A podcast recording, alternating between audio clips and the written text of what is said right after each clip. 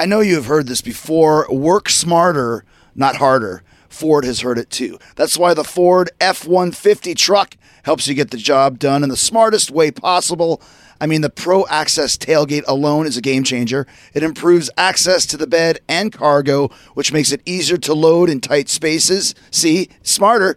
It's also got a mobile power source in Pro Power on board, so you can power up to 7.2 kilowatts outside your F 150 truck. That is definitely working smarter. And imagine what you can do with that power at your next tailgate party. Tough This Smart can only be called F 150. Find your local Ford dealer at Ford.com. Pro Access Tailgate available starting spring 2024. See Owner's Manual for important operating instructions. This episode is brought to you by Progressive, where drivers who save by switching save nearly $750 on average. Plus, auto customers qualify for an average of seven discounts.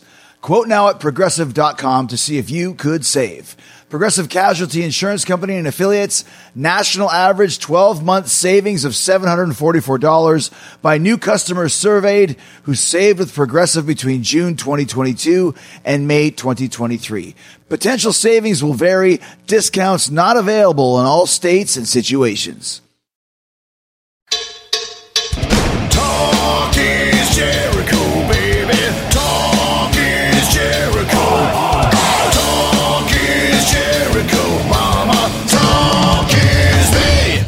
Welcome to the Pod of Thunder and Rock and Roll. It is Friday, and here we go with the Duff McKagan joke of the week. the dad was washing his car with his, his son. And uh, so the son said, hey, Dad, next time, uh, can we use a sponge? Thank you very much. Ladies and gentlemen, uh, Duff McKagan. Ah, yes, what a groaner as usual. What we've come to expect here on uh, the Duff McKagan joke of the week. So cool for Duff to uh, call in and leave those uh, little gems every once in a while.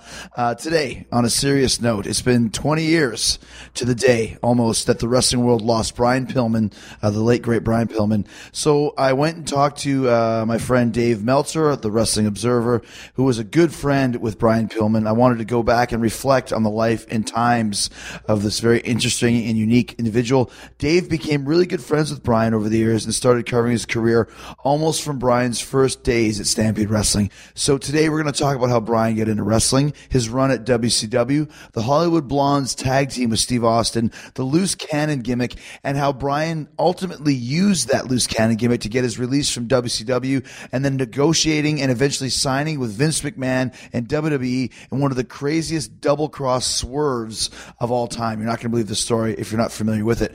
We'll also talk about some of his great matches and the days leading up to his death. Dave Meltzer talking about Brian Pillman coming up today on Talk is Jericho, 20 years after he passed away. But before we get to that, Fozzie's been having a blast on the road with Gemini Syndrome and the Stir. The shows have been awesome. The crowds have been great. The biggest uh, uh, tickets we've ever sold uh, uh, in the States on this tour.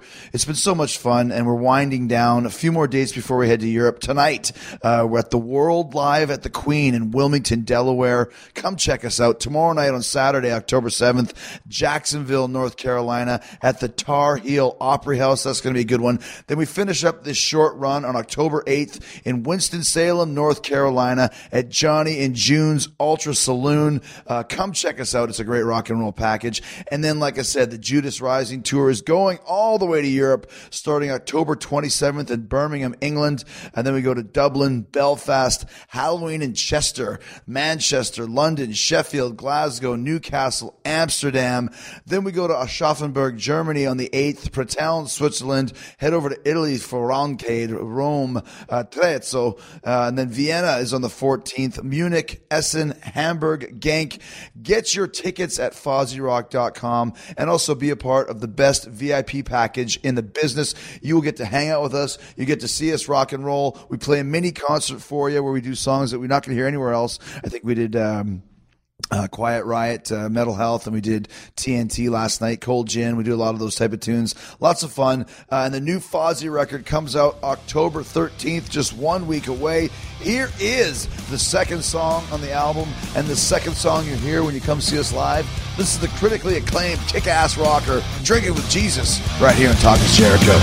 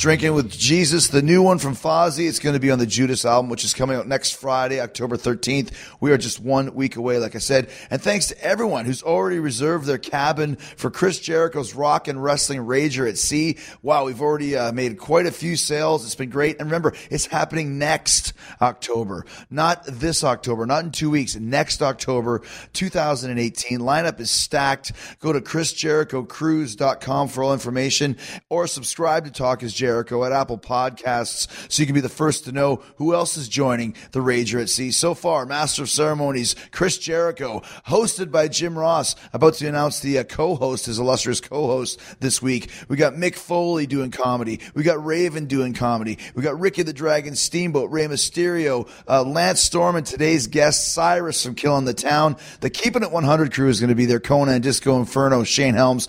Also, Beyond the Darkness, Tim Dennis and Dave Schrader going to be scaring the pants off of you doing some live paranormal uh, ghost story hours type of thing. Busted Open's going to be there. De La Greca, lots of the good cats. And also on the bill, Fozzy, Phil Campbell and the Bastard Sons, King, The Dives, The Dave Spivak Project. That's right, Speewy's bringing his brand of rock and roll to the cruise. Jim Breuer's Loud and Rowdy, the best female ACDC tribute band in the world, Shoot to Thrill, the best Ozzy Osbourne tribute band in the world, Blizzard of Ozzy is going to be there. And of course, the pièce de résistance, the coup de grace, Ring of Honor, presenting the Sea of Honor tournament aboard the ship. Matches happening in the middle of the ocean on a ring on the pool deck. We had to have an engineer come in and make it uh, make it stable, make it sturdy. And the best part of it is this. Okay, let me tell you when you when you hear who's going to be representing Ring of Honor on the Jericho cruise, it's going to blow your mind. This is not uh, Saturday afternoon opening match job guys. These are the top of the top, the creme de la creme. And remember, most importantly of all, the winner of the Sea of Honor tournament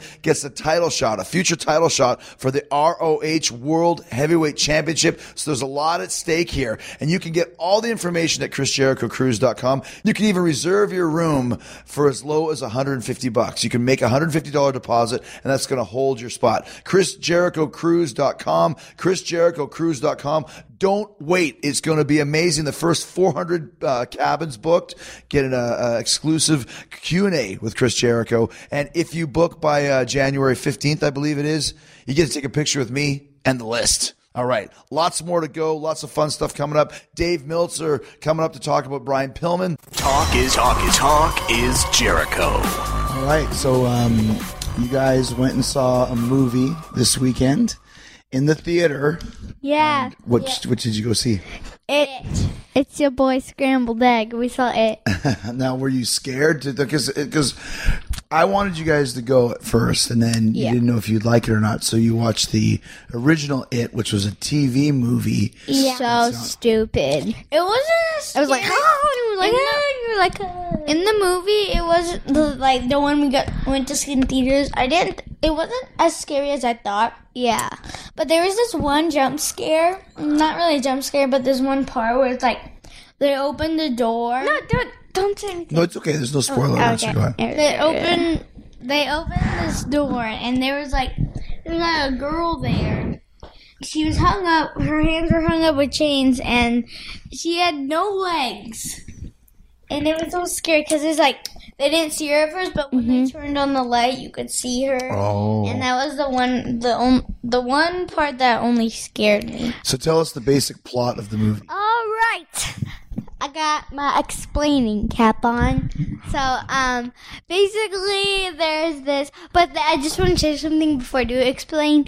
The Georgies in both of the movies, they were, they looked really similar though. Really? Okay. Like, so, yeah. Because this one was just about the kids, right? They didn't go back. Yeah, forth. yeah. There's there's a chapter. It said at the end of the movie. It said it chapter one. so in 2019. 2019. Yeah. Okay. So tell us a quick overview. Of All right. So there's this creepy clown who lives in the sewers, and his name is Pennywise the Dancing Clown. He comes out every 27 years to feast on fear on kids or adults, but mostly kids. And um, the, this movie is about this time where these like group of kids, and it happens to them, and it like kills Bill's. He's the main character, Georgie's little brother, and like so they find the clown and try and kill it, and that's pretty much it. But it's it's really good. There's Well, like hold on, Shy Shy. What, what- Yeah. what do you have to add to that? Because he changed himself into different. Yeah, he changed himself into like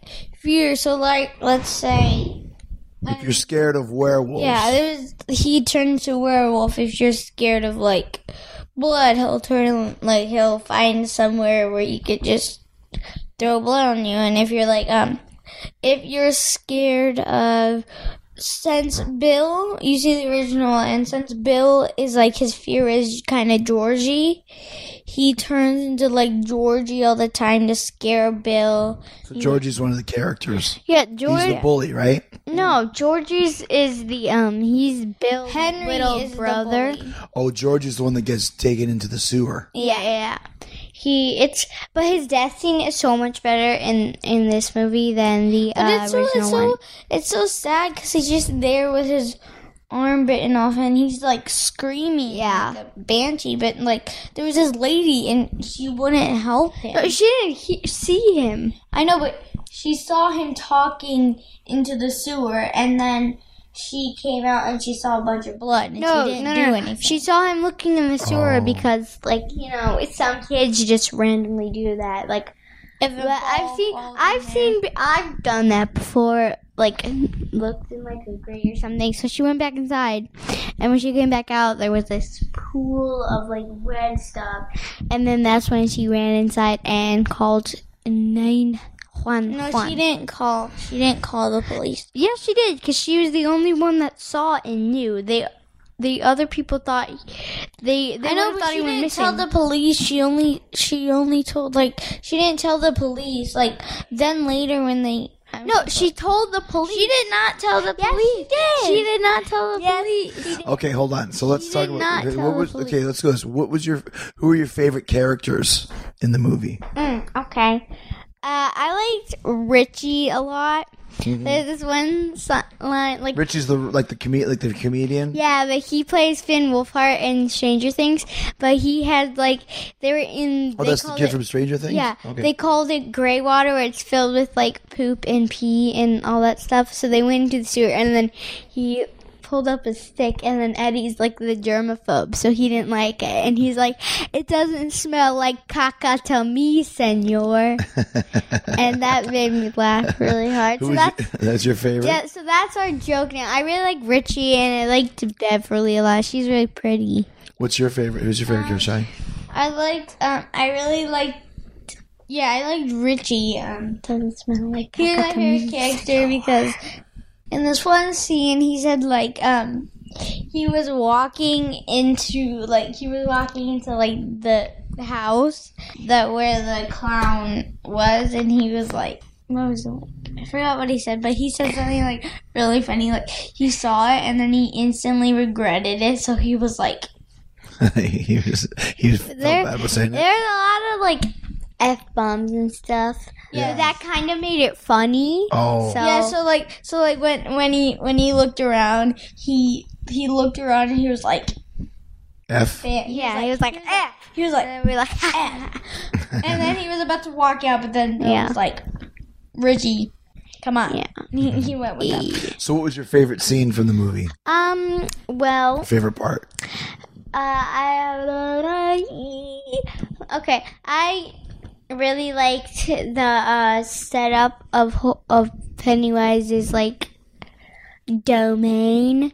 Like it's His lair. yeah, it's kind of weird. It's kind of creepy. Like it's all the stuff that the killed kids have, building them to a tower, and then above is like all the dead kids swirling around with like lost arms and legs and Gross. stuff. It's weird, but I- it's the setup is really cool. But my favorite that that was my favorite like scene. But my favorite like part was where like they were in the house and then they saw all like the layer and stuff and it like it goes into the well house and it was like Michael's old house that got burned and that's how his parents died. Mm. So it's like it was a really cool setup and stuff and the scene was funny, but my favorite line was it doesn't smell like caca to me, senor.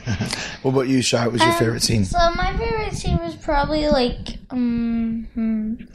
my oh my favorite scene was when they went and like there was this one kid he was part of like the bad guys like Like the bullies? yeah the bullies and he went into the sewers and his fear was zombies and he had like hairspray with the lighter so when you spray it it like flashes and when he sprayed it it like flat and then he just saw he thought it was the kids he was looking for and when he saw all the zombies he tried to he like he ran but the zombies got him Oh, and he oh, couldn't get out of the sewer because that was pennywise's trick because once he got into the sewer there was he made it where it's like it looked like an illusion so he couldn't get out Oh. but then my favorite, like my fa- that was my favorite scene. My favorite part was probably when um so it captured Bever- Beverly, and when she was in the sewer trying to get out, it was like introducing Pennywise the dancing clown, and he started um he started doing this move where it's like you go It's like the Irish jig. yeah the Irish, and then he like his face was like this while he was doing it, He's real serious. yeah, it's like, and then, then as she was running, he kept doing it, and then he just bounced. It was so funny because he was like, he was doing it all serious, and then he just got like super serious, and he just went. That was my favorite part so, like- so it was your first scary movie, were you guys scared at all? Mm, it wasn't that scary. No. Well, that's good. I want to see. There's a new movie called Happy Death Day, oh, and it's on October 13th on a Friday. But it looks really good, and I really want to Let's see that one. Um, so overall, what do you give the movie out of ten, Sierra? Um, yum yum yum. Drum roll, please. I give it a mm, ten out of ten. No, no, no, a nine point nine nine nine nine nine. I Wow. didn't give it the one. I didn't give it the point one because um it wasn't like that scary for me, but it was a really good movie, and there were some jump scares, and it was Okay, good. Shy. It was good. I give it like a nine point five because um, it wasn't that scary. Like to you, you you wouldn't think it was a scary movie at all. And to me, being a lot younger than you, no offense, but um, How old are you guys? a lot younger. Uh, we're wasn't uh twenty five. Ah. um, and so How old are you really? Uh, Eleven. one one eleven. Yeah. and Well, that's so it's good. like- Your first. Sca- like it wasn't because it wasn't like it wasn't scary like as I thought it was. I thought it was gonna be a lot scarier. And the thing was, they did really good on like design stuff, but they like yeah, they could have just made it a lot more scarier than it should. Then it should have been. You think Well, it's a good um, movie though? What? Uh, um, tell people about your uh, about your vlogs before we go. Um, Where where can they find you? well, we're on YouTube. YouTube.com. www slash CC and Shy vlogs slash YouTube.com or it's YouTube.com slash CC and Shy vlogs. So, but um, we haven't been posting for a couple weeks because we're working on a diss track to ourselves. It's called the Roast Yourself Challenge.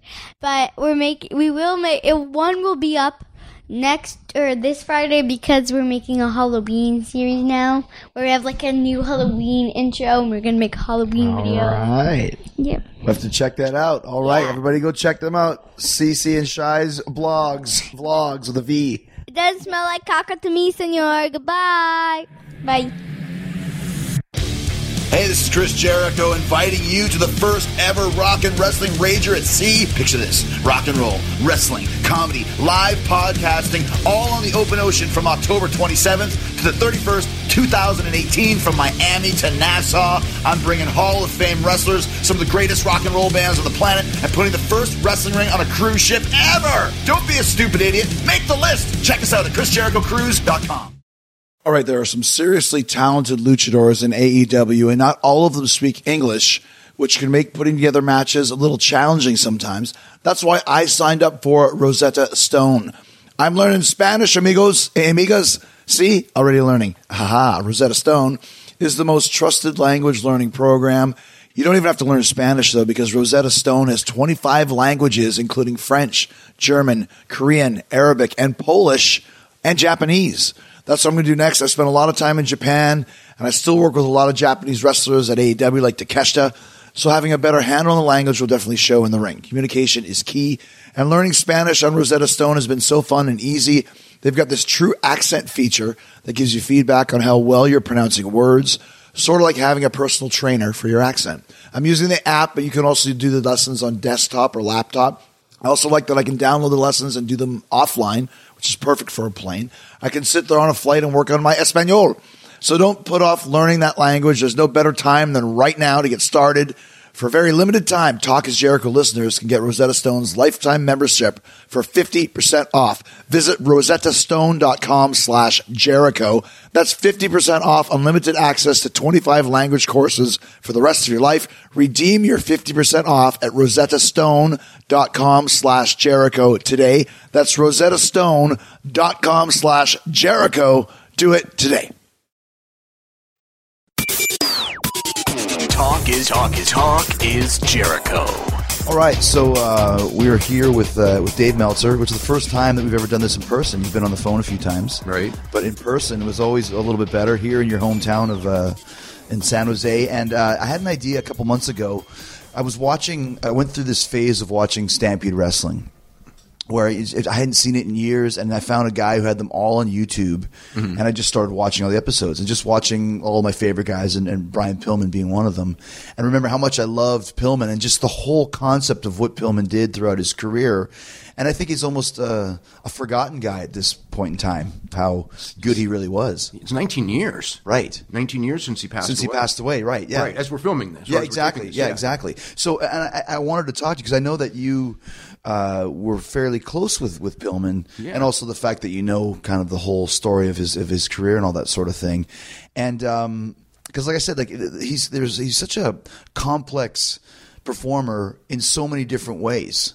Yeah, you know, I mean, the thing that, that is in this 19 years, there's really nobody that's come along like him. But the one guy who really reminds me of him now is Matt Hardy, in the sense of completely reinventing a character, being that character, you know, you know, like all the time, um, and being kind of like this, you know, you don't really know how to take it, but when you really keep watching it over and over again, you go like, the guy's like really like kind of a genius to pull this whole thing off, Right. And and I mean, like with Pillman, like I didn't really like when he started doing it. I didn't really like at first. It's like he, it's like, what are you doing? I don't understand this at all. This loose cannon character, right? Yeah. But and, and and he would come up with these, you know, the crazy ideas. You know, like the you know the handcuff handcuffing himself to the ring post to the uh, goalpost of the Super Bowl. No, let- let's talk about this bit. So, so, so, so Brian basically, and we'll talk about a little bit about before, but he he basically reinvented himself as the loose cannon, Right. Which was this character who would go off at any point in time, do all this really crazy, weird stuff, but nobody knew for sure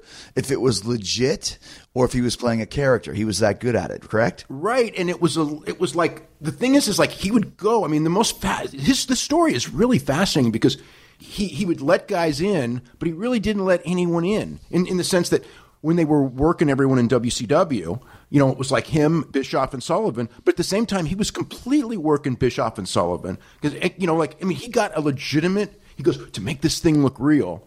You know, you got to give me a release. And it's like, okay, we'll give you a fake release. No, no, no, no. We got to fool the whole office. We got to fool everyone because no one's going to believe that you fired me unless all the paperwork's there. It'll get out. This is how it is these days. So they gave him like a legitimate release in the middle of his contract, and they started negotiating with Vince. And they were going like, it wasn't really, really a release. No, it's I got a release. I'm, you know. So he started because the whole idea was to get that release and bid the two sides against each other to get as much money as possible and to get you know in the best position possible so it was like but those were the guys who thought that they were like we were the only ones in brian's like you know mm-hmm. and and he was you know, work. I mean, he was working everybody. Right, right, right. How- When did you start to get to know Brian? There's a guy named Kim Wood who was the strength coach of the Bengals, who was like Brian's father figure because Brian's father died when he was young, and then when Brian went to the Bengals, um, they got really close because um, Brian was really interested in lifting, and Kim Wood was like for that era was like a real expert on all the lifting and all the history and things like that. And Kim Wood was a huge pro wrestling fan. Not not I, I shouldn't say a huge pro wrestling fan, but he was a a big enough fan that he read everything I wrote, and he was like a big supporter of mine from early on. And he was the guy who like got you know my stuff read all over the NFL because it was like you just got to read this stuff. It's whatever. But anyway, so so he when Brian's football career ended, and even before Brian's football career ended, he always you know he knew Brian's football career was only going to last a certain length of time. Brian was obviously small for He the was NFL. so small. Yeah. Yeah, for his position and everything. But the whole thing is, is like, what's he going to do after football? And Kim thought, with his personality and look and everything, that he'd make a great pro wrestler. And as it turned out, by luck of the draw, he ended up playing with the Calgary Stampeders. So Kim was like, you're like in the perfect place to learn to be a pro wrestler because they got wrestling in Calgary and it's the Hearts. You know, and so it was kind of like you know, a Heart Dungeon. You know, you know all those stories, right? Right, sure. So so that's where he got started. So I would say like right around the time he got started, like we kind of knew each other, and then as time went on in, in Stampede, um, you know, we got to know each other. You know, we would talk all the time, and then for the rest of his career until he died, we talked you know pretty regularly. Mm-hmm. When you talk about Stampede in that, in that era of like the mid 80s to late 80s, there were so many great performers there because they were really starting to adapt, you know, I guess you would call it the junior heavyweight style, the cruiserweight style. But it- Japanese it, thing, It was yeah. more than that, though. Yeah, it was, it was a real combination of Japanese, European, some lucha, and just the Canadian style, which is very hard hitting. And Brian, along with Chris Benoit and Owen Hart and Biff Wellington and all those guys who are all passed away, incidentally, which is really weird, but Yeah. they were all really great performers and kind of breaking the mold of what wrestling was. And Brian was was was so agile uh, at that point in time. Right, right. And the other one is Bruce took a Bruce Hart took a liking Mm-hmm. to Brian and, and made the tag team, and it was like Bruce. I always sort of sort of like Bruce's fountain of youth that he would team with Brian Yeah. and, and play like the Rock and Roll Express type of gimmick, Right. right? And and everything. Even and, though Br- Bruce looked nothing like a rocker, Yeah. and, and Pillman had this good-looking guy, long hair, and Bruce just you could tell. Yeah, yeah, yeah, yeah. But they like did that, and and you know Brian loved Bruce. I mean, it was like because even like when he was doing the character, I would say that the the, the guys that he really confided in the most um, were Bruce, Terry Funk, and uh, and Kim Wood for sure. Oh, really? Yeah. So Bruce as well at that. point. Yeah, yeah, he was definitely like Bruce was definitely in on it and and, and not being worked Hmm. as as best I could. I mean, I, I I don't know, but I could tell from talking to Brian, like when he would go like you know just ask for different things, but it was like um, when he was coming up with his ideas, he would always those would be the guys that he would pitch him to before he Okay. would do them. Sometimes he would pitch them to me, but I would always go like that's too wacky, so. You know, he stopped bitching to me, but you know, because they're just so out of the box. Sure, right? sure, sure. Yeah, But you knew right from the start, as soon as you saw Pillman on Stampede, that he was going to be going places. I thought so. All those guys like Owen Hart, Yeah. you know, because they were just, you know, yeah, yeah. I mean, he had the right, the right look, and he was, They're all good-looking guys, and they're all uh, very agile, like you said. and and really good wrestlers. Yeah. in the sense of, you know, like, uh, yeah, yeah. I thought. I mean, it was funny because it was almost like. Um, when I first started watching the, the, I mean, I watched the Stampede and the Bret Hart Dynamite Kid days too, but this was like the revival of it when, it, when it, you know, and, Yeah. and, and I would like cover it pretty hard in the newsletter, and people would always go, "Why are you covering it? Why are you covering it?" And I go, "Because these guys are all going to be something." You know, I, I mean, you you knew. I mean, Sure, if you yeah. if you watched it, you know, you knew that like Owen Hart was going to be a big star. Yeah. and and you know, so it was yeah.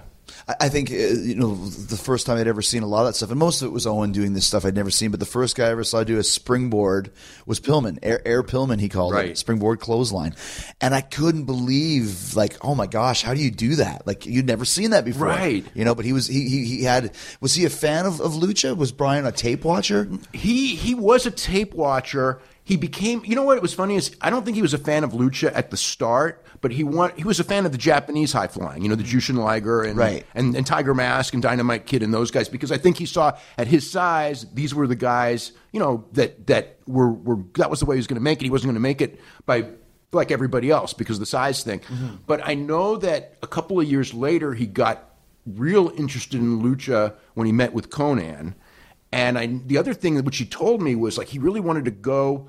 I'd say in the early '90s, he wanted to go to Mexico real bad. Probably around the time you were you were living there. Mm-hmm. And the reason it was like when he was in the United States, he was at this point, you know, he was kind of like in the middle of the card, you know, just a guy. And I think he saw that like if I could go to, but he was already in contract with WCW, but it was like, oh, if I could get a tour down there or something. I mean, I, he was so into, he wanted to be a main eventer so bad, and he, he thought like if I went down there, you know, size doesn't matter down there and and I'm good enough. I can be a main eventer in Mexico, and he just wanted to be a main eventer so mm-hmm. bad. So that he started learning some lucha when when Konnan came up. You know, a few moves off the ropes here and there because there was like a funny story where Konnan and Pillman are like Konnan's kind of like teaching him how they do a few tricks, and Luger walks by, and it's almost like because this actually relates to to to Pillman years later. Luger walks by and kind of does like a kind of laugh, like uh, you know, like you know what I mean, and it, because that triggered him because it was like Luger was making all this money and Luger was on top, and Pillman was like he doesn't care, you know what I mean, and like I care so much, and it was like I want to make Lex Luger money, I want to be like Lex Luger, I want to be treated like a star like Lex Luger. Just you know, just to, to like I don't want to say rub it in his face because that's too strong, but it was it was a motivating point because Luger laughed at him for trying to learn lucha It's funny. libre. It's funny, Dave, because Konnan just told that story on his podcast the other day about how- Really? yeah. I don't know how it came to be, but basically Luger's like, "Oh, so now we got to do all this flying stuff now." Yeah. like real sarcastic and, and Yeah, yeah. So that made Pillman mad at Right, off. right, right. Pillman got Pillman got mad about like just just the idea that he was kind of being mocked for trying to learn more. Sure, right. And and more that it was coming from like a top guy Mm-hmm. who he didn't think like it's like you know what's he got that I don't have other than he's you know Six foot inches six, yeah. yeah six inches seven inches taller. But aside from that, Brian had a good physique just like Luger. Yeah. But and Brian was a better worker than Luger, so it was kind of like. I got to find a way to that because even when um, you know when he was doing the the uh, the negotiating back and forth, it was the word he would use to me was like, you know, I got to get a spot. The only way I'm going to make it in WCW is to get Luger money because then if they, if I get Luger money, they'll do what they do with Luger, which is they always keep him strong because they're paying him so much to. they have to. Yeah. So he goes, as long as I can get like a Luger contract, they'll they'll keep me strong. And that Luger was the name that he would use always. And it's interesting because that was WCW's style. It didn't matter how good you were at that point in time. Whatever money you were making would decide how you got pushed. Right. So I, I remember even in my case when I was there making 165,000 a year, I would never get to beat you know Stevie Ray or Scott Norton. Like it just because they're making so much more money than me, it just financially wasn't feasible. well, just how they thought. Every, That's every- right. That's how they thought. So Brian had that because wasn't there also a story too where he was signed and then uh, was it Jim Herd took over or Bill Watts took over? Bill Watts took over And so, won- So, so, so, yeah. So, so he was negotiating. This is when he was, um, I think, a light heavyweight champion, and Kip Frey was in charge, and and Kip Frey was kind of like hearing, oh, you know, you got to push light heavyweights, and he did that program with Liger, which was really, really great stuff. Mm-hmm. And then, um, so it was his contract came due, and um, he got two hundred twenty-five thousand as a base, which was real high in that year Yeah. in WCW, plus you know a bunch of bonus you know things w- worked in. So it was only he was going to make like two seventy five the way we all figured it. And then Watts came in, and the first thing with Watts was they wanted to um, you know balance the budget, cut stuff. So he would see this guy who was like in this Bill Watts mentality, right? Bill comes in, it's nineteen ninety three or whatever year it is, 92, 93. And he looks and the two guys he, he saw like that who were the last two guys that Kip Frey signed for big money were um, Brian Pillman and Paul Heyman, and it was just like no manager you know deserves 250 a year you know we got to so so he was trying to get rid of Paul for cost cutting and with Brian he didn't really you know he kind of liked Brian in the sense that Brian was a real football player and a real athlete Right. but it was like no guy this size deserves this kind of a guarantee so he went to Brian and and it was just like here's your options, which is just like such bullshit. And and it turned and, and Brian was like, oh, this is like a real contentious situation. So he goes to Brian and goes, you got two options. You can I can't make you give up your contract. You have this contract. So if you don't give up this contract, I'm going to beat you in the opener every single night, okay? Until you're worthless. Or I'll push you as light heavyweight champion, but you got to take, you know, a lot less money, you know, 125 or 150. And Brian was just like, I'm going to be the, hi-. he remember him, him telling me right after the conversation, I'm going to be the highest paid jobber in the history of the business. He goes, I am not backing down. And everyone, like the Arn Andersons and all these guys are going, just play ball with them. You'll be okay. And Brian was like, I'm not backing down. And, um, I don't even remember, you know, he, he ended up being jobbed out for a while. Completely, right? Yeah, they did. They, they they buried him until um, somebody came up with the idea of putting him with Austin, which you know Austin hated at first, although he ended up loving it later. Talking about the Hollywood Blondes. The Hollywood Blondes, and those guys were great, and and the company, that was a real. Brian was so like into it, like he's like he would call me up and go, "We got to get some tapes of, of Patterson and Stevens." I go, "It doesn't exist." I go, "Like there's nothing out there," and and you know he just wanted to like ideas of the great tag teams of the so past. Steve didn't like the idea of getting put with Brian at first. Well, Steve was was like a you know U.S. champion, um, higher level Singles guy, yeah. right. So at first he thought it was a demotion, but then him and that's how him and Brian ended up being like really good friends. So very quickly, I don't you know you have to ask Steve how Sure, quickly, sure, sure. But but they got along and they were really into it, and I mean they were really enter- they were a really entertaining team. And um, and then one day they they had the big program. They worked with Steamboat and Shane Douglas, and then they were built for this big thing with Flair and. Um, guys, I think Flair and Arn Anderson. Mm-hmm. Um, but it was, was it was Flair's big return on the Clash, and it did. So they they built it up for a couple months on TV with the, the Flair for the old, and and you know those talk show gimmicks with Fifi the maid and everything like that, and. Um, they had the match, and it was Flair's first match back after leaving WWF. And the match did a bad rate. I mean, a really bad rating. So, you know, they weren't going to blame Flair. They just spent a ton of money on him. So it was just like, these guys can't draw. And they like broke him up as a team. I remember when I heard about that, it's like, they're going to break you up as a team. I think Greg Gagne was the one who told uh, Brian, but but somebody did like you know, and, and they said like you didn't you know you couldn't draw on top, and it was like and no one was drawing on top anyway mm-hmm, at the mm-hmm, time, mm-hmm. but it was just like They blame them. yeah, they were so, so so they broke him up as a team, and then when they did that, so Steve got like a nice push as a single, and Brian was just completely forgotten again for a long time, and and kind of got depressed. I know he hurt his back, you know, um, doing the stairmaster too much, and um, kind of got like at he, his his term would be like. Um, Oh, he like hid behind his tan was what he would say because he was super tanned. But he said like I'm really out of shape, but with the tan I look okay, type of a thing. And he was like, you know, he had the, a little bit, a little bit of a belly, but to him it was like he was a fat slob in his mind, right? You, mm-hmm. you know, you and I would think he looks great, right? Right, but he's so used to being just completely shredded that any ounce of fat. Right, right, right, Yeah. right. So, so he did that, but it was in that when he when he hurt his back was really the impetus for everything because you know Brian had he had he had the five kids, and his back was hurting and his body was starting to hurt, and it's like I can't do what I was doing before. Hmm. I've got to reinvent myself, and that's where he goes. What am I going to do? And that's where he came up with this persona. Um, that's really the impetus of it all. At Bet365, we don't do ordinary. We believe that every sport should be epic. Every basket, every game, every point, every play. From the moments that are legendary to the ones that fly under the radar. Whether it's a three pointer at the buzzer to tie the game or a player that goes two for two at the foul line. Whatever the sport, whatever the moment. It's never ordinary at Bet365. 21 plus only. Must be present in Virginia. If you or someone you know has a gambling problem and wants help, call 1-800-GAMBLER. Terms and conditions apply. Talk is Jericho. What was his uh, his influ- uh, inspiration for the loose cannon? Do you have an idea? Did he just decide he's going to start being wacky, or I don't. I mean, I mean, you know, there was a, there was a little bit of a Bruiser Brody type of mentality in the sense of being an independent guy, but Bruiser Brody wasn't anything like that. Um, I think it was just.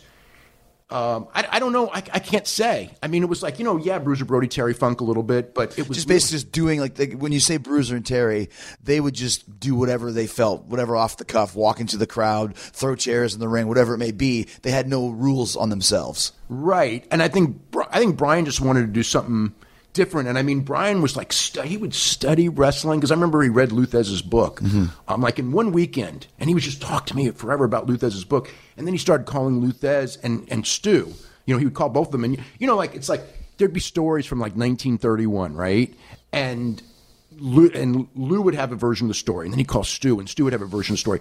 And and there's like differences in the story because it's 1931, Sure. right? And he'd go, "Who's telling the truth? Which one's a liar?" and I go, "Like it's 1931." I goes, "Who the hell knows?" Yeah. And he would like call up Lou Thesz and just go, "You know, it didn't happen like this and everything." He was like crazy about um like history and everything, but he was trying to find out something in history to to to base the character off. to of. base his character off of. And I don't think there was anyone in history that was that he really based that character off of completely. So how did it first start? The loose cannon character.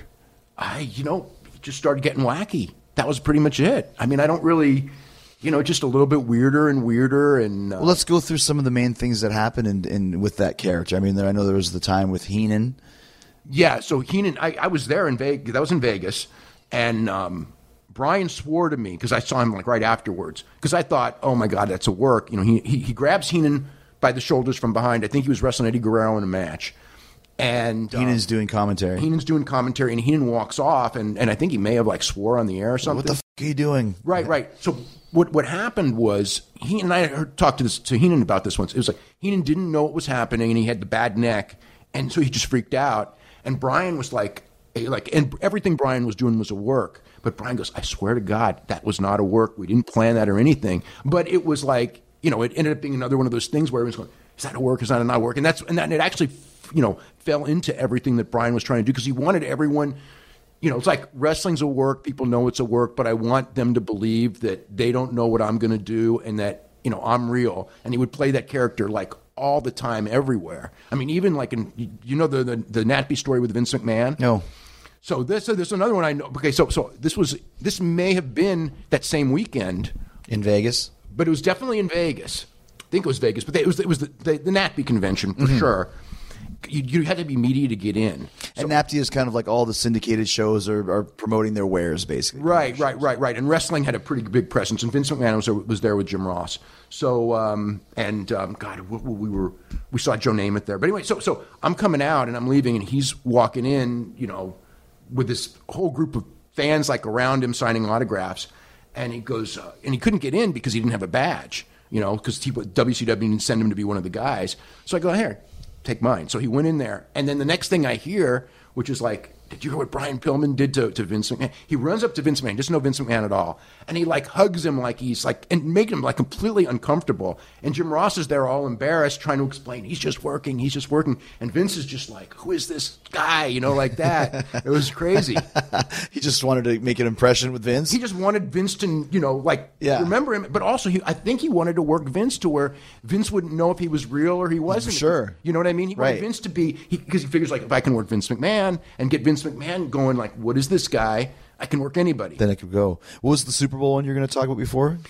the Super Bowl. So this this I think was an idea with Funk. So it's a night. I just was you know before the show studying up on this, but it was 1996 Super Bowl, and he was the idea that him and Funk came up with was at some point he would go to the game, and at some point during the game he would run onto the field and handcuff himself to the goalposts. In the middle of the game, so it's like you know, there's hundred million people watching.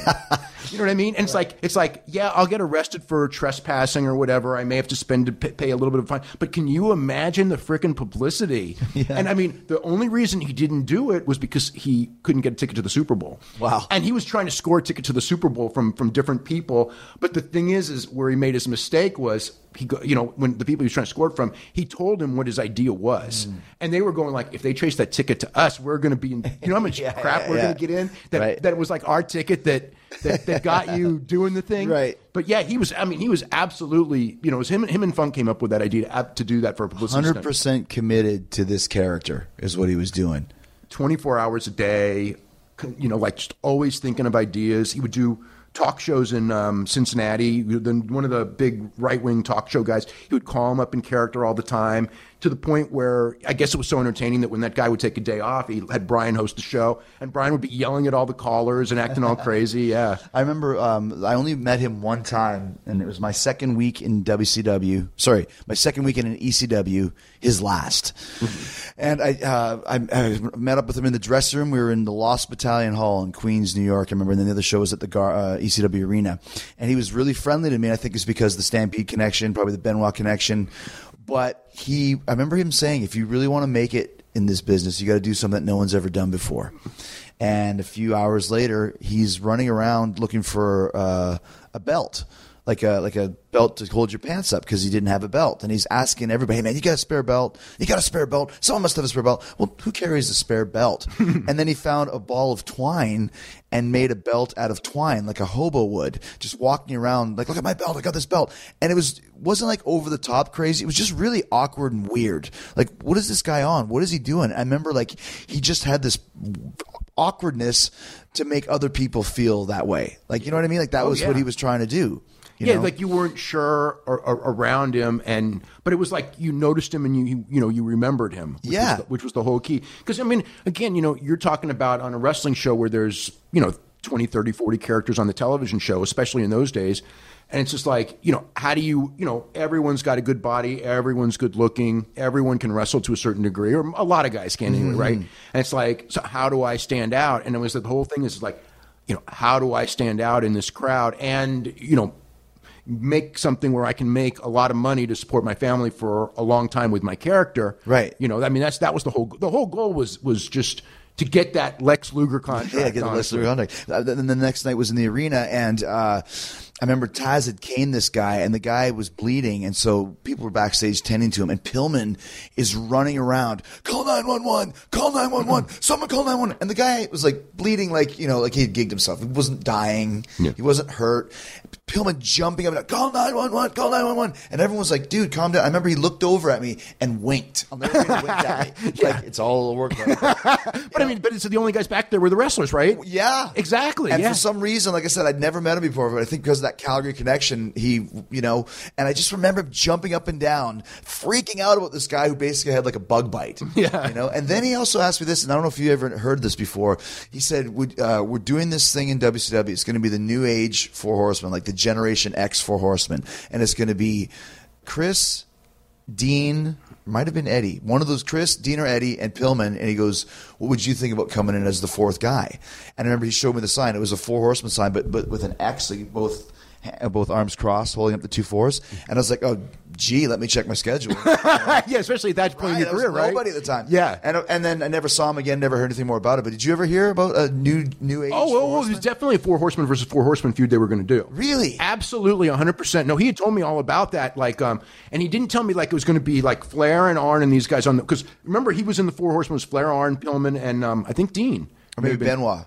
Maybe Benoit. was Benoit, Yeah, it was. Benoit. Benoit, okay. yeah, yeah. Okay. So so Pillman and Benoit were going to break off from Flair and Arn, and there was going to be a like old four horsemen, new four horsemen Right. thing, where he they were going to be the four horsemen of the apocalypse. And he never he never told me who the other guys were going to be, but Hmm. we definitely talked about you know the idea, and it was like that was like so big to him the idea that you know he's going to be in, like four horsemen and feud with Flair and Arn. You know, Right. it was like you know that for him for for him at that level. I mean, that was you know feuding with Ric Flair. You know In WCW. Yeah, right, right. It was it was yeah. So that was like huge for him. But how did it just end up falling through? Or Um, man, I don't. I mean, he did the character, and then um, you know he got released, and I don't know what happened exactly. Let's, let's talk about the uh, the Kevin Sullivan incident because I heard about that. I was in Japan and everyone was talking about it about how you know I respect you, Mr. Booker Man, Right. sort of thing. What was the story behind that? So I just remember. So I'm watching, and Brian's all wacky, and they did. So there was something on Nitro where um, Kevin like takes Brian down and like goes for his eye, and I'm thinking like, and I'm I'm getting worked by this one now too, right? So I'm going like, oh my god, he's got so much heat. Kevin, you know, Kevin's after him, like on live television, right? And you know the announcers don't really talk about it, so you know what I mean. I'm like, I'm I'm kind of concerned for him because about what's going on. And this, so I'll go with the backstory on this because this is what because I hadn't heard from Brian in a couple of weeks at this point, and what happened was like uh, he talked to Kim Wood, who was like his his mentor, Yeah. who came up with a lot of this stuff, and he goes, "What do I do about?" Because Kim Wood, Wood, Wood told me the story. He goes, "What do I do about Dave?" And he goes, "You can't talk to Dave for a while." He goes, "You just can't talk to him." He goes, "Don't lie to him, but you can't talk to him." So he was like avoiding me for a couple weeks. So I'm calling, and he's not getting back Because he didn't want you to talk about the st- about his angle. Or No, no, no. it, or- He, he didn't. I think the idea was he didn't want to tell me that it was a work. Okay. But he didn't want to tell me that it was a shoot either, because then I would be pissed at him Yeah. for lying to me, right? Yeah. So, so he's so he's avoiding me, and then um, Kevin did a promo on it the next week on TV, and I go. Kevin did a promo on. It's work. Mm-hmm. So I kind of wrote that, and then he called, then he called me up, and it was just like, "Why did you write that?" I go, "Kevin did a promo. I figured it out. No one told me." And he just goes, "Oh," he was so mad that like you know like what was the promo Kevin did? it was just like I don't even remember what it was, but I could tell from the promo that you know it was a pro wrestling promo. on Talking about this character. you know, just talking about Brian, blah blah blah blah blah, and it's like, well, if it's a shoot, you're not going to do a promo on it. And everything Yeah, like yeah, I gotcha, And then gotcha. it led to the the match with the I respect you Booker man. It was just. Again, it was a way. It was like um, the loser had to say "I respect you" or something, and it was just a way to, um, you know, to get over and to get people talking about the character. Yeah. Was that something that was uh, was that just on the cuff, or was that something that was planned to call him? Booker? Oh no no no no! Well, I don't know Booker Man. That I don't know. Yeah, gotcha. But I mean, uh, but yeah, that that that was worked out with him and Kevin. Yeah. Because Booker Man was like at the time you hear the word Booker. Right, right, right, right, right. Because you're not supposed because you never used that term in those That's days. right. Yeah, you never heard anything about that for sure. Right, Wasn't right. he doing something too? Was he had like a one eight hundred number? Or he would be running Yeah, the crowd. What was all that? Okay, so so this was during this period where I forget if he was like suspended or something, but he was off TV.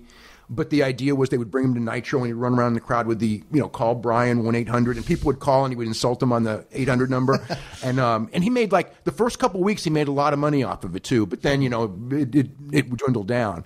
But um it, it the, so, so, so the thing on that one was so he's in the crowd doing that and, and he's supposed to be suspended because you know, he was a loose cannon and, and Eric and Kevin wanted him off TV. And he was, the idea is he's sneaking into the arena and like he would go on and then Eric would make these remarks on TV like, oh, this guy going for attention, you know, like trying to act like it's not part of the show.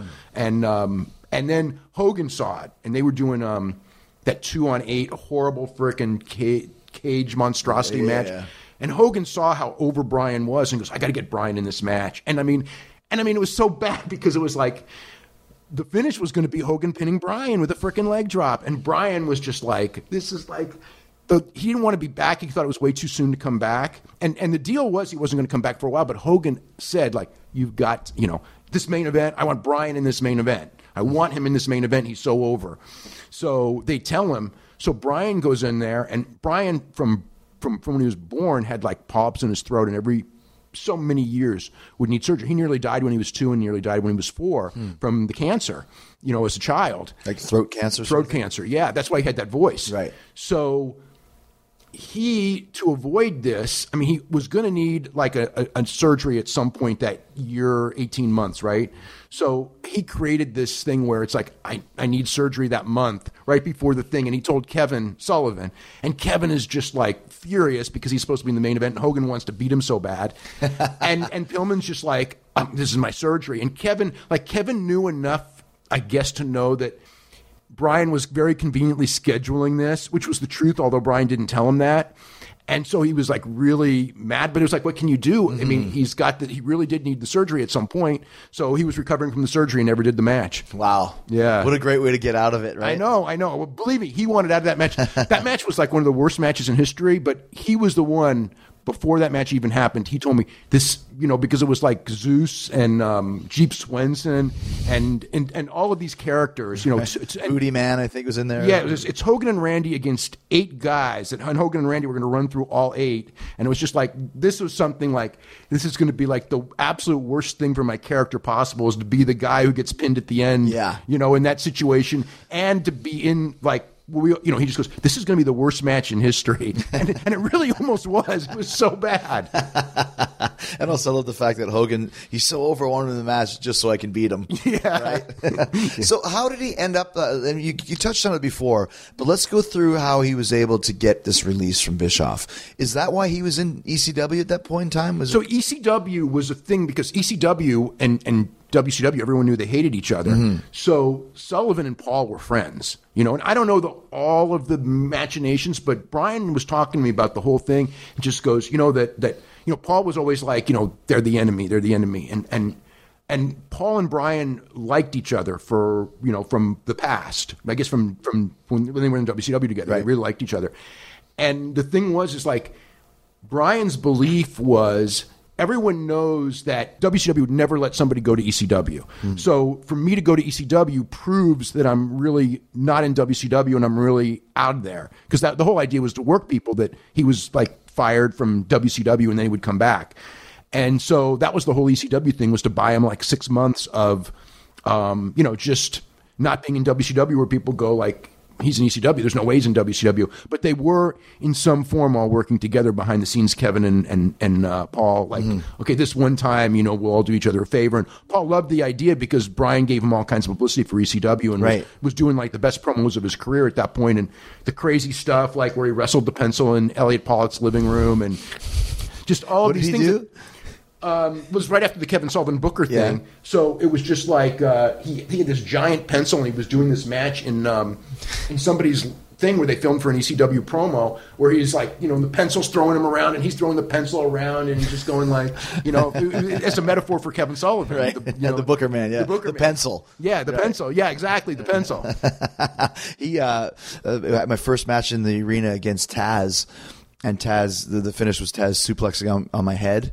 Uh, which he did, and then, uh, but I, you know, I get stretchered out or something, and then Pillman runs in the ring and does the classic like Ron Ritchie baby face where he's slapping the mat and come on, like you know, just literally jumping up and down, slapping the mat, come on, come on, come on, come on. Then Taz takes a step towards him. Pillman jumps out of the ring, jumps into the crowd, into the arms of a guy who played for the Philadelphia Eagles. This guy called Harry Boatswain, and the guy carried him out of the crowd back to Right, the dressing room. Yeah. right. And I just remember, like, you know, once again, like just this weird, wacky stuff, but he was super over because he played it so good because he really thought he was off his head. Yeah, and you remember like he he he like got people thinking he was going to pull his pants down and pull his thing out on on. He's, he's going to pull on- his Johnson and piss all over the ring. Yeah. Right, right, right, Right, right, yeah. right. And if it, if it was going to happen, it would be an ECW. Yeah, at yeah. the time, right? Yeah. So, so when he was talking to to Bischoff and Sullivan about getting his release, like how you think about it now, and and, and how would Bischoff ever buy that? Like, how did I don't I that I don't know. Yeah. I mean, and it's like it's funny because he I think he told me like right after it happened, you know, like like he didn't tell me before. And he just goes, I just got my release. And so, you know, whatever. And it's like, no, no, no, no. I got my release. I'm going to start negotiating with Vince. Because that's when we were talking about, like, you know, negotiating with Vince and playing both sides and everything. But, um, you know, the, the, the thing that he sold them on is like the only way, like, people are going to believe this is real we got to go all the way with it. It's like you got to give me a real release to fool the office workers because the because the office workers are going to tell someone that oh he's not really released, mm-hmm. he's still getting paid, blah blah blah. So it's like we've got to do this like totally legal. So it's like when they did it, they thought that it was just part of the angle. And you know we're doing this fake thing, but they did it on legal. You know they did it like on Sure, a stationary sure, sure. and everything like that. But they thought, hey, look, you know we're all working this angle together. And then, like as soon as he's got that release, then he starts talking to um to WWE with Jim Ross, and and they're like, you know, you're not really released. And he goes, I got this legal release, you know. So I, I don't. I mean, What, what was the end game with Bischoff? Okay, you release me, Yeah. then I'll go. the idea was is then eventually he's going to come back, and I mean, the goal always was to come back. Um, Just show up on Raw, on Nitro and do whatever. But maybe he, this guy does not work here. Right, he does right. not work here, sort of thing. Yeah, and I think that they like being the only guys quote in on the angle that's fooling everyone in wrestling, all Yeah. the boys no one knows, and we're real. You know, it's like you know, even if it's not necessarily drawing money at the time, there's that satisfaction of like. You know, we're fooling everyone type thing that, that they were getting because it really was getting a ton of attention. Well, sure, and, and also too, the, the, uh, uh, WCW was, were big on working the boys. Right, right. They really liked that. but I but I think this was like the catalyst of all of it. This may have been the first time they really did it because then they started doing it a lot, and it got you know it kind of got pathetic. Mm-hmm. Yeah, yeah. especially because you know you were there, so you know what I mean. It's like at one point maybe the first time you're going like this is pretty cool, and then after a while it's like you know Sullivan and Ben are getting in a fight in a bar with Right, and- ten of the boys are there, and that's it. Yeah. and they're fighting each other. Yeah. and I remember like I, I I could tell from Benoit sold one punch a little bit like a cell, and I was like, that's a work. But why us? Like then you think about it, and too. nobody was there because I remember that story. Yeah, no one was there, just me and a couple other dudes. And the thing was, this is not like 2016, it's 1996. There's no internet really. Mm, just barely. Just barely. There's no Twitter, there's no Facebook, there's nowhere to even tell people I saw this happening. Right. You know, it was just a word of mouth amongst your friends. So who are you really working? You know? Yeah. was- Plus, it was re- it was it was I, it just got really bad too because it's like. You know, uh, to me, to me, it's like you really want to have some because because it's a paranoid business anyway. Yeah. and you just want you know you want to have the talent trust management as much as possible because when you know you know when you were there, I mean, you had to sit there and just go like no matter what was said, even if it's true, you're going like, okay, what's the angle? What's Yeah, going is, on? Is, is it real? Is it a work? Yeah. Like you said, even if it's true, even if 99% of everything you hear here is, is true, because they tried to work at one time, you never believe anything. Right. So it just caused this huge unrest amongst everybody. I remember in that situation because all the guys were just like paranoid of everything in Yeah. WCW. I mean, more than more than in other companies. Sure, sure, more than ever. Yeah. So when Brian gets his release and then he goes to Vince, um, did they sign him right away? Was there some negotiation? No, there was negotiation? there were negoti- so so they were negotiating back and forth, and he was like really happy. But Brian was spiraling into like the painkillers and the whole bit, and it was pretty bad, like you know wrecking cars and stuff. So he got in a Humvee wreck that like was horrible. He was thrown like I, I don't I, I don't remember the number, but he was thrown really far,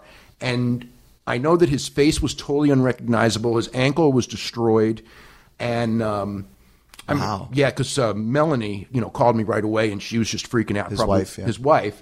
And then uh, Kim Wood told me the same that he visited him. He goes, "Oh my God, it's like you you could not recognize him. That's how bad his face was messed up from the from the wreck. And I mean, he really should have died right there.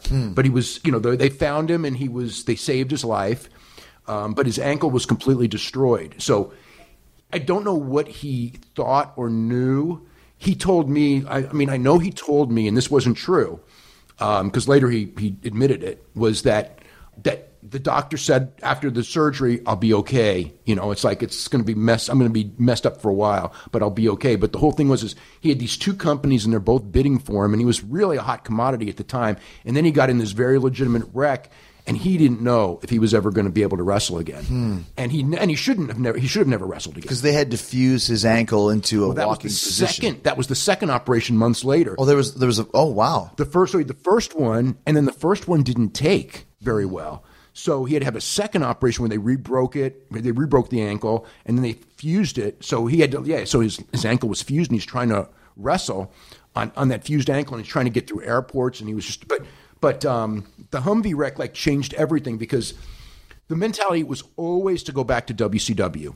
I mean, it always was. Whether Really? it's the Horseman thing or whatever. Because when we would dis- when we because we discussed this a lot, and it was always me arguing. Look, Shawn Michaels is their world champion. WCW, they've got all those top guys. They're never going to move. You know, like, but you can you can work with Shawn. You're the same size as him. You're a good athlete. Your character's over. You could be like that guy, and it was like the but WCW was given guaranteed money, and the, and he thought he would make more money in WCW. He wanted you know the Luger the- money, yeah. the Luger money, right? And so it was always there. But what ended up making the decision was is that Vince gave him a guaranteed contract, and Mm. Eric gave him a guaranteed contract, but it had ninety day cycles where that they even though it's like a you know you was probably you had the same Yeah. contract where you know they could fire you in ninety days, and his thing was. If I can't, with the Vince thing, it was like guaranteed for three years. But with the Bischoff contract, it's like I could be fired in 90 days if I can't wrestle. And he, and Eric wouldn't like not do the 90 days. Like, hmm. and that was the difference. It was like I think that Eric's money might have been slightly better than Vince's, although they were in the same ballpark. But the thing was, is like I, for my family, I have to go there. Thing is, and Eric Vince, Eric and Vince both know about this accident. Obviously, Yeah, well, that's the thing. both know that he's damaged. but they were goods. still they were still interested in him because I don't think I don't think that they realized. But I mean, you have to. I mean, the thing was serious, and that may have been why Eric wouldn't remove the, the ninety day cycles was because of that that very thing. But you know, he was telling everyone, "I'll you know I'll be fine, and and it's I'll be you know ready to Mm-hmm. Go." And it was a different world back then too. Though you didn't have to get cleared. Like now, you, the WWE doctors have to clear you. There's a whole medical staff. Oh, oh, At he that couldn't point have- in time. he- There he- wasn't even a, a trainer. You Yeah. know, The- you had to bring your own, throw your own black tape in the bag if you wanted to tape your wrists up and bring your own baby oil. Yeah. So he might have been able to say, "Doctor says I'm going to be okay," and they go, "All right." Yeah, well, I think that's what I think that's what happened. Mm-hmm. But yeah, even from the beginning, he he didn't know, and then after a while, he did know that because I think they told him he should never wrestle again. But you know, he was, you know, he did, Man. and and it probably he probably like I said, he probably shouldn't. I mean, I was, um, you know, he would play softball during the the off thing. You know, when he was working for WWE, he had this loose cannon softball team that he played, Mm-hmm. and like he couldn't play the field. You know what I mean? He was only Couldn't like run. designated hitter, and he had a hard time running when he would hit the ball. You know, so it's like when I heard that he couldn't play the field, it's like, oh my god! And then people would tell me, oh my god, you, you know how much pain Brian is going through the airports every day, and then you start hearing about you know you know his spiraling downward. That's And- why he's and- taking all these painkillers. Right, right, right, exactly. And I remember that like they were kind of like going like uh, you know maybe we'll make you a you know a TV announcer because he, he probably could do real well at this. And Brian was just like oh you know like he wanted to be a wrestler and he was so paranoid like he came back too quick because I remember the whole thing is is like he felt because they were paying him a guaranteed salary that he needed to um, wrestle every night. That was just the mentality of, of him. Like it's not like be on TV and not wrestle and do vignettes and things like that. You know, it was like now you could do that, right? Right. But, but then his mentality was is the only way you're making money for the company is you're going out on the road and you're doing that. Mm. So it was like he didn't want to be making money that he wasn't earning. I mean, we would we would I don't say argue is not the right word, but he would talk to me about that, and it was just like you don't need to rush back, and it's like I've got to earn my keep, or however he would use that phrase. Because at the time, too, offering uh, him a guaranteed contract, there was not a lot of guaranteed contracts in 1996. This is '96. He, he well in WWE he was. Um, I don't think he was the first, but he was in that first line. One of the only ones. Yeah. yeah, yeah, yeah. There were only a few, so you know, I don't think he wanted the resentment of Well, there you go. And the boys find out about it, and then this guy's not even working, and he's making more than me. And Right. Then you get all that problem too. Right, right. So you know, you so you got like all of that going on. So it was like he was adamant about working, and there was so little he could do. He had to, you know, like just think of it from your situation because you can you relate relate to this as the same type of a wrestler in the sense of okay, you're you're really good wrestler, really really good. You can do all this, and let's just say you got in this. Hmm. You know, really bad injury, and mentally, you know everything that you know, Right. you know everything that you know but physically you cannot do like mm-hmm. 70% of what you do in the ring and it's but but you still want to do it and you're you know you're you're not you're not 45 let's say you're 30 34ish right and you know and you've got five kids too so that's you know you could probably relate to like what he's going through And at that also point. too, it's not like he'd been there for years. No. and could guy uh, uh, not coast, but could get by on his personality. He's he's the new guy on the block. He has to impress people, and he can't do what he usually do, does. right right You know? so so it was that was a real tough time Did he have any good matches in WWE? I remember, like, I remember him being there, and it's like he always had something going on, but an actual good match. He, I think he did because I remember like there was one, and I, I mean I can't remember. Yeah. there's nothing like like his matches with Ric Flair or like with Liger, Eddie Guerrero Eddie or something, yeah. or something. Yeah, but I do remember on occasion like he would take like bumps on his face all the time Hmm. on steps and stuff, and did things that.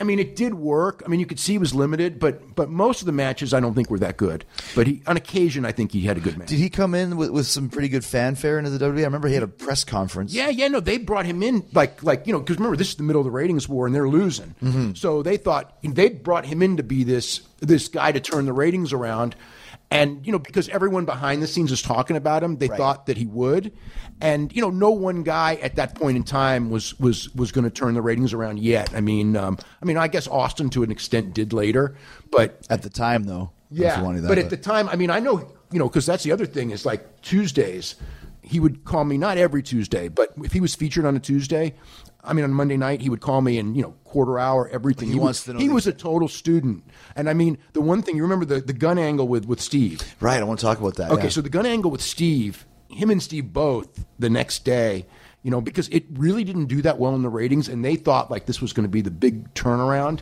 And I mean, it was just interesting how like. I mean, I, I, I would get these breakdowns of like every demo and everything, I, you know, like on, on how and, and how the minute by minute and quarters were going, and like Brian was like a, such a student of all this, and it was like like older women like really stuck with the angle, but everybody else was going back to in the angle was going back to Nitro, and hmm. it, it you know what I mean. And I know that they were like, I think they were both really sort of disappointed because it was kind of like, and Vince probably was as well. And then Vince had to apologize over the angle because the the network got he, which is hilarious when you talk about like 1996 to 2006 because you could do that now and people would go out. You know, some people would go it's a dumb angle because of a gun, but there'd be no heat mm-hmm. over it. It's it's just wrestling. But then wrestling was. I guess the idea was it was portrayed as real enough that like using a you know a gun, pulling out a gun in the middle of a show was like Vince had Yeah. Vince had to apologize on, on TV the next week. well, let's talk about the angle. What, what exactly happened? So Brian's, you know, this is when he's injured, and Steve's character is really getting over. And Brian and Steve were playing off the fact that they were um, friends, but um, God, I'm trying to remember how the whole thing was. They Where- were they were feuding with each other at the time, basically, weren't they? Kind of. It was like it was acknowledged that they were that they were had, had a past. Okay. I think in, in a weird way, and um, I just remember there was something where they set up a Bret Hart and and Austin match, which was the Madison Square Garden match in '96, and Brian is like cheering like this behind Austin's back, and like Austin sort of sees it. So it's kind of like that was like the little look. And for whatever reason, I don't even remember what happened, but they set up this thing where Austin was going to go to Brian's house and, and beat him up. Yeah, he's going to And break Br- into his house. yeah. Right, and and and and, and it was his real house that they did it in, and um, you know Brian gets all these bodyguards because he can't defend himself because he's pretty you know pretty much messed up from the ankle, and Steve comes in and Brian's got the gun, and then they come in there and there's this big to do, and these. Um, his security guys are being beaten up by Austin, and then you hear the gunshot, and then the feed goes out for like a long time. Yeah, like Brian's pointing the gun, Right. and then the gunshot, and then it goes black, right? and then it goes black, and then they you know came back, and I forgot you know whatever, but yeah. So people are so outraged at this, thinking that Pillman shot Austin? I think so. I think for a little while, but it, it didn't get over as big as as um. I mean, you know, it's a competitive Monday Night War thing, but it was it was a groundbreaking thing, and it was it was also the first night Raw had just changed its time slot, so Vince wanted something really big to establish the new time slot. Like, oh my God, you know, it's, it was, I think they started an hour earlier than before, and it was one of those things where you mi- look what you missed, right? So it was like they wanted, you know, that's why Vince probably go, greenlit it. It was because he needed something. He felt he needed something huge that week, and um, Austin was really hot at the time, and and Brian was, you know, it may have even been Brian's idea for all I know, but Wow. So afterwards, Vince had to apologize to the fans, to the Gun Association of America. U- U- USA Network Wow. told Vince he had to apologize. So he went on TV and just said something like, you know, we're never going to use a gun again or something like Mm-hmm. that. But um, yeah, right on the air. You know, like, could you imagine that could never happen today? Yeah. I mean, you know, But I mean, even that's, that's a pretty crazy thing, though. Like they would not have a gun on Raw now. no, and you wouldn't even have it now either. You wouldn't. There's no real reason to. The fact they even went there. I mean, also it was the Attitude Era, but that's pretty heavy stuff. Like on well, wrestling, but but, but, gun. but but they're in the middle of a war that they're losing. Right, you know, right. like like just as an example, like um, people will ask about different things that happened in that era. Like, why would Vince do that? And it was like because he was losing, and and it was like if Vince was winning, you know, WCW didn't do it. When WCW was losing, then they got desperate. Right. You know, they started doing really weird things. Try for the shock value. Yeah, yeah, because you're just like, how do we get how do we get back in this game that Mm-hmm. we're losing? What was the? Did you ever hear any kind of? Um, I mean, I know for my own self, when I first got to WWE, and after a couple months, Vince took me in, in his office and read me the riot act about how you know I wasn't worth the contract. it was printed on. I was green as grass, and he was sold a bill of goods. oh my You know, it was pretty bad. Did that ever happen with Pillman at all? Even behind the scenes, were they ever disappointed? Like, oh, this guy can't do anything like we thought he could. I never heard that. Okay. I, I mean, you know, behind the scenes because he was hurt. Yeah. But but he really was a pretty good performer in that aspect. Right. And people did like even when he was not having great wrestling matches, people were talking a lot about him. I think that there was. I think that I think there may have been like a thing behind the scenes with Vince that like um you know we thought he was his ankle was going to be 100 percent Mm-hmm. and that but. But in the other aspects of the game, he really was very good. And I think that if there was a disappointment, it was because he was just so whacked out, and um, and they were just really scared, Mm-hmm. you know, of, of what might happen to him. And because it's not like, you know, it, it, you could you could feel it coming. You know, you really. It's not like some deaths where it's like out of the blue, and you're just like, There's so many things happening, little things that you could tell things were. yeah, you know, like just you know, again, like wrecked rent a car this weekend type of thing, and then a couple of weekends later, wrecked rent a car. You know, and he always had a story as why, but you know, and then there was like, um, there's so much stuff that happened. Like, um, there was a time. This is oh my god, so this story, this which is not a wrestling story. So he, he had a girlfriend named Ro- Rochelle from um, before he was married, who you know he was probably with for years and years, and they had a kid together, and so she just took off. She she had her own problems, and she just took off. And they'd already split up. They'd already split up by this point. And Brian, I think Brian may have even been married by this point. But they she took off, and she's gone, and no one can find her in Cincinnati. And so Brian just like you know she was she was supposed to pick up the, the daughter, and she never came. Like nobody can find her, and Brian just goes like my name's going to be all over the news. They're going to think I'm the new OJ. He goes, I swear to you, I swear to you. Before no news had come out yet. He goes, she's gone. Nobody can find her. Like everyone knows, we had the the relationship. It ended bad, and it's like I'm going to be the new OJ in the city. It's going to come out, and he was so scared. And um, it was like a two week thing, and I don't remember that if it ever got any pub, but he went to. Um, wherever like the big drug section in Cincinnati was. And he went down like asking questions, you know, trying to find out where is she? You know, she didn't come to pick up her daughter, and they're going to come looking for me because I'm going to be the number one suspect. So he ends up getting arrested down there. Um, You know, because and he's got his pain pills on him, with, and he doesn't have his prescription with him.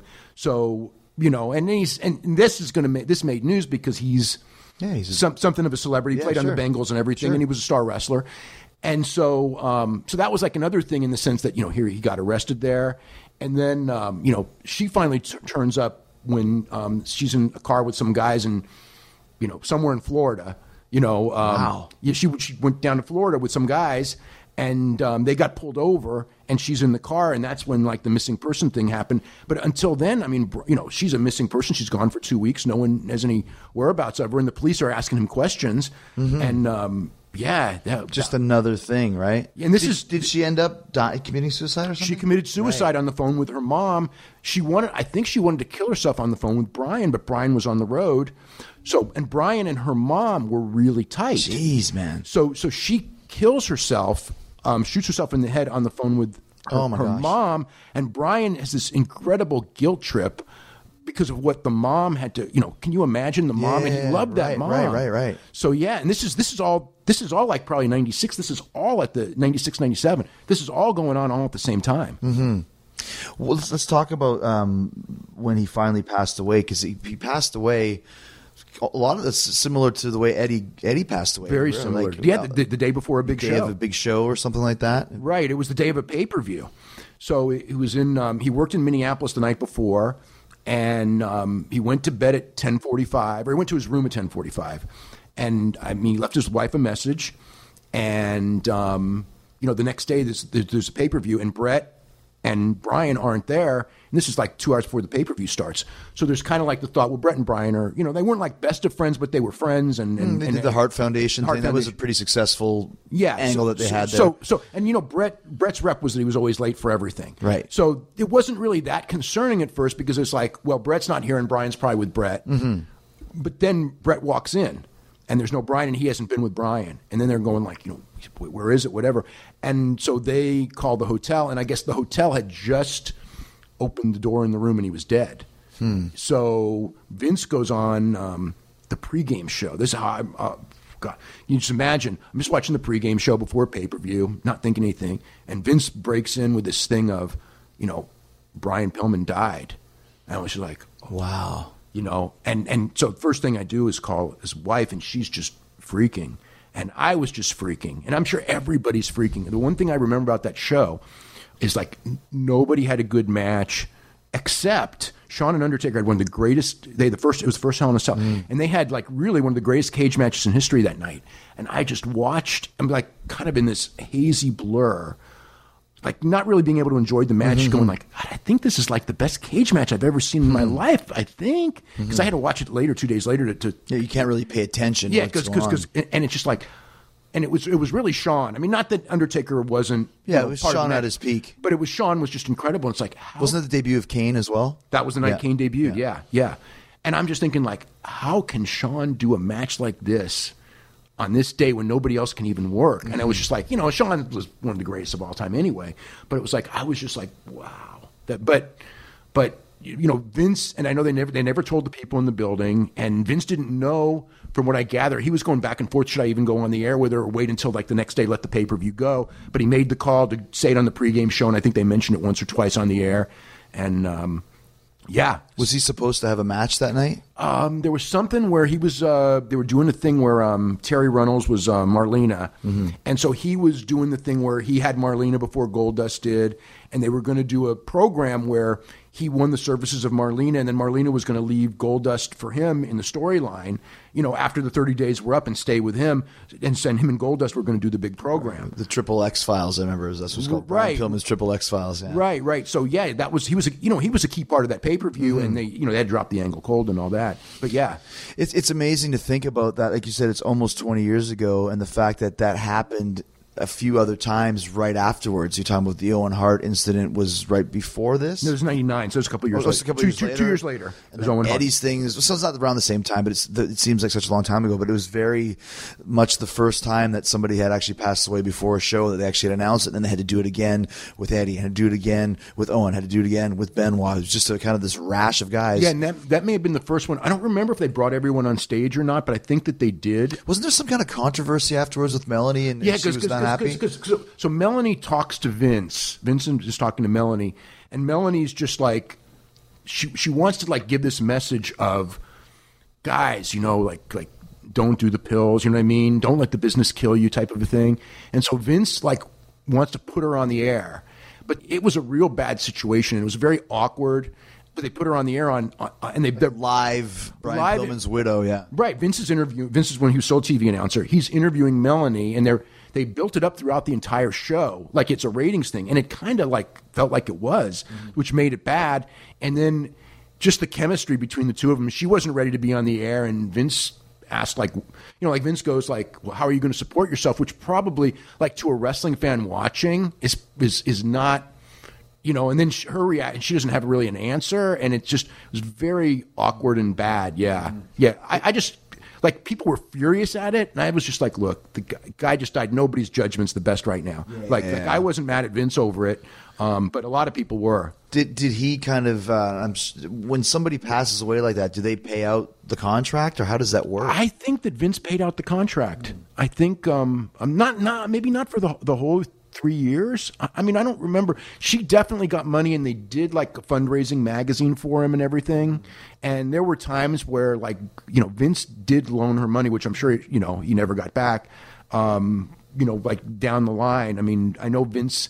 He was better than most bosses I think would be, but you know, Yeah. you know, but I'm sure that there's the, you know, whatever. I, I mean, I, I, I, I don't know the whole story there. And then Les Thatcher would do the benefit shows. I did one of those. Right, right. Yeah, and I went to a couple of them and everything like that for a couple of years until you know it became a mess. Unfortunately, Right, right, right. As as those things usually always do. The, Yeah. the more the years go by. Right. So, uh, did you? Uh, I mean, this is kind of a retro, but would, would do you miss talking to Brian? You- Yeah, you know what? I mean, like you know, like it's again, it's 19 years, so you don't think about it as much now. But like, you know, literally, what is it? Five weeks after he dies is the Survivor Series thing. You know, with Bret and everything. oh, right. So at that point, you know, number one means Brian, and, and but but Brian was one of those guys that like whatever was going on in WWE, when he would like when we would talk about it, Brian had like this take that was always he was a really funny guy. It was always like hilarious. Like he would tell the story, and it wasn't even embellished, but the way he would tell a story would be like just hilarious. And you know, like I mean, I remember like once when um, when he first went to WWE, and he's he's telling me the thing about um uh, Chyna and Triple H, Mm-hmm. and it's just like you know, they, like their relationship was like this is the point where nobody knew they had a relationship, Right. Okay, but they were they were together on screen, and Brian is like telling me this, and he's telling me this like in this way where like you don't know if it's if he's like completely pulling your leg, and but it's like this hilarious story about like they went in the room together and go, so what? They worked together. He goes, no, you don't understand, and I go, yeah, you're, you're paranoid, you know, like that. But he goes, no, no, no, no, no, no, I'm not, you know, and, I, and I'm thinking he's just completely pulling my leg on this one, right? But he would, but I when that happened and everything was like that that hit me because it was just like Brian watching this story unfold. And then whenever like there would be another weird story that would go on in wrestling, that's when I would miss him because he would like have this just like completely all over the top reaction that would be just hilarious to cut through like all the bullshit of, the, of everything. yeah, yeah. yeah, yeah. So yeah, I would I would miss him when something big, really big would happen in wrestling that was kind of confusing and everything, and Brian would just make it into some you know ridiculous comedy. Right, right, right. The Pillman way of doing things. What is uh, is there a match of his? Last question for you: Is there a match of his that stands out for you as being as, as your favorite? I think probably the Liger match on the Super Brawl pay per view Oh. would be my favorite um, in Milwaukee. Um, you know, because he had that was kind of like um, for him too when he started like in Calgary and everything. I mean, those were the guys he watched the tapes of, and Yamada was there in Calgary too. You know, before he became Jushin Liger, Right. And then he'd become a really big star in Japan at that point, and then they were bringing him in to the United States. Where and, then again, the people in WCW didn't really like. He was hot, and people talked about him. Liger were talking about, but they didn't really know how to get him over or anything. So it was kind of like, well, we'll put him with Brian, and they worked like a, a string of house show matches that were just blowing people away, and that was the the pay per view match.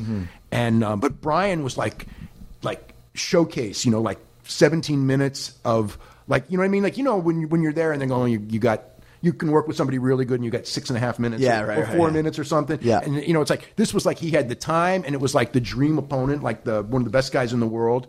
And it was on pay per view. So that was, um, Didn't they also have the first match ever in Nitro history? Wasn't it Pillman and Liger? yes, it was the first match in Nitro in history. Minneapolis, right? In Minneapolis, the Mall of America. which is where he passed away in Minneapolis, In, in Minneapolis at the Bloomington or something. which is But- also where Eddie passed away.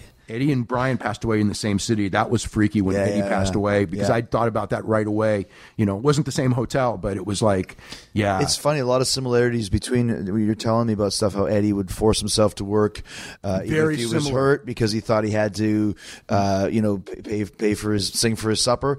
And another one too is when you said that Brian, if he had a little bit of a gut for us, we wouldn't even notice. For him, he was felt like a fatso. Eddie was like that as well. A lot of similarities between those two guys. yeah, and, and just the whole perfectionist thing. Yeah. I think, you know, again, both wanting to be main eventer so bad and Yeah. so good, and and you know being held back. I mean, Eddie Eddie did get his run at the end. Yeah. But you know, for years and years, you know, eh, who was better than Eddie? But he was, you know, at that level. Yeah, you know, yeah, he and was stuck there. They never, they never let him. I want to tell you real quick the the one, the two, the two things which because these were the two highlights of his career.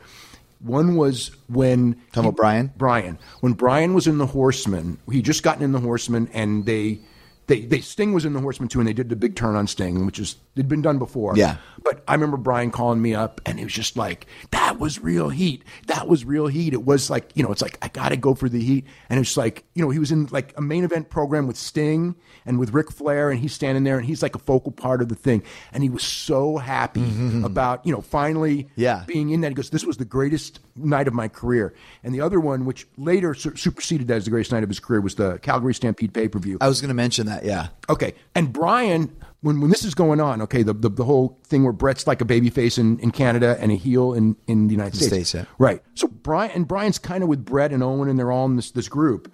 And Brian is just like, what is Bret thinking? Well, this is the stupidest thing because Brian wanted to be full hardcore heel all the way, and Bret wanted to be super heel in the United States, but still babyface in Canada. And Brian thought you couldn't do it. You know, mm-hmm, it's like mm-hmm. you know, this is you know, what's Bret you know doing? He's got to go hardcore heel, and he was thinking like that. So Brian was like just wanting to be heel.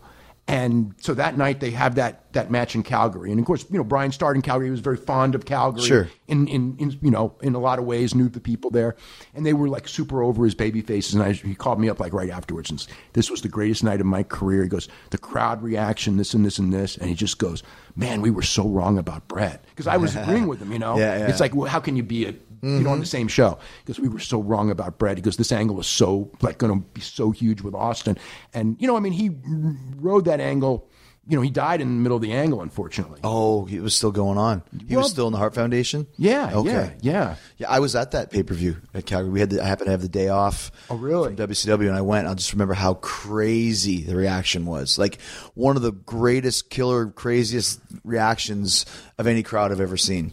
You Yeah. know, because they were so over the top with with with the Hart Foundation. Right, and and you know, it, again, it's like even though they were like heels on television, I mean, they're you know Bret and Neidhart, I mean Owen, Yeah. you know, Dave, I mean they're, Davey, they're yeah. you know, and, and and Pillman, they're like the local guys. These people in Calgary watch them and they're star. Yeah. I mean, they were so loyal to them, and Bret was like a total superstar by this Mm-hmm. point in time.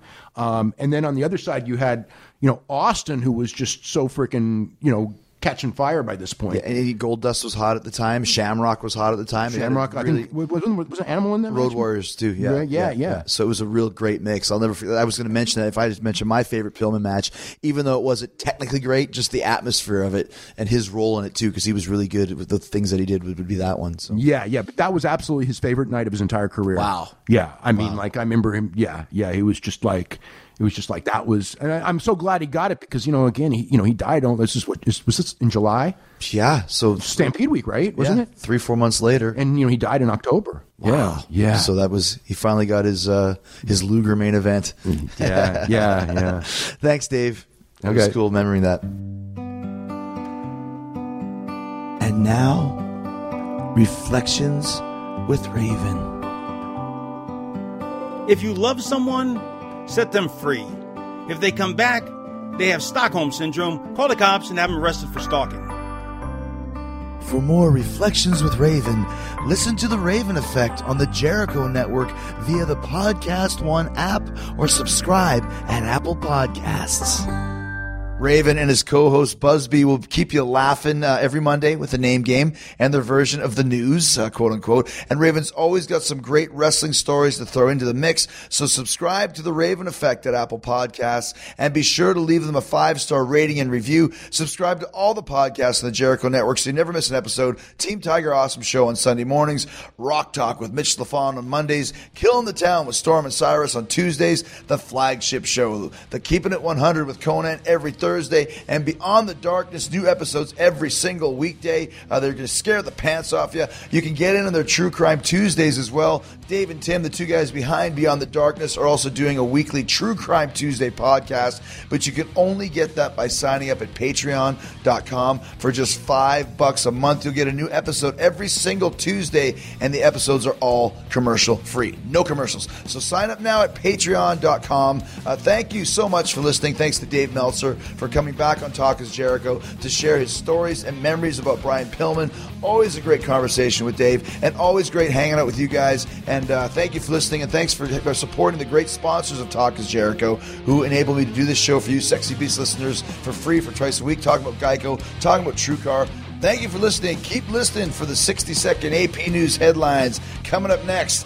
And speaking of coming up, next Wednesday, right here on Talk is Jericho, we got, ah, these guys have been around following me for years. They just show up everywhere. They just showed up on Talk is Jericho. Talking about the Singh brothers, talking about uh, Gurv and Harv. They are, uh, of course, the uh, minions for Jinder Mahal, and they have been on the uh, wrestling scene for years and years and years. Good couple dudes, and they're uh, very, very cool to drive from Orlando to Tampa to do Talk is Jericho with me. They will be here on Wednesday. That's right. The Singh brothers are going to be here. In the meantime and in between time, stay hard, stay hungry, peace, love, and hugs, and a big yeah, boy.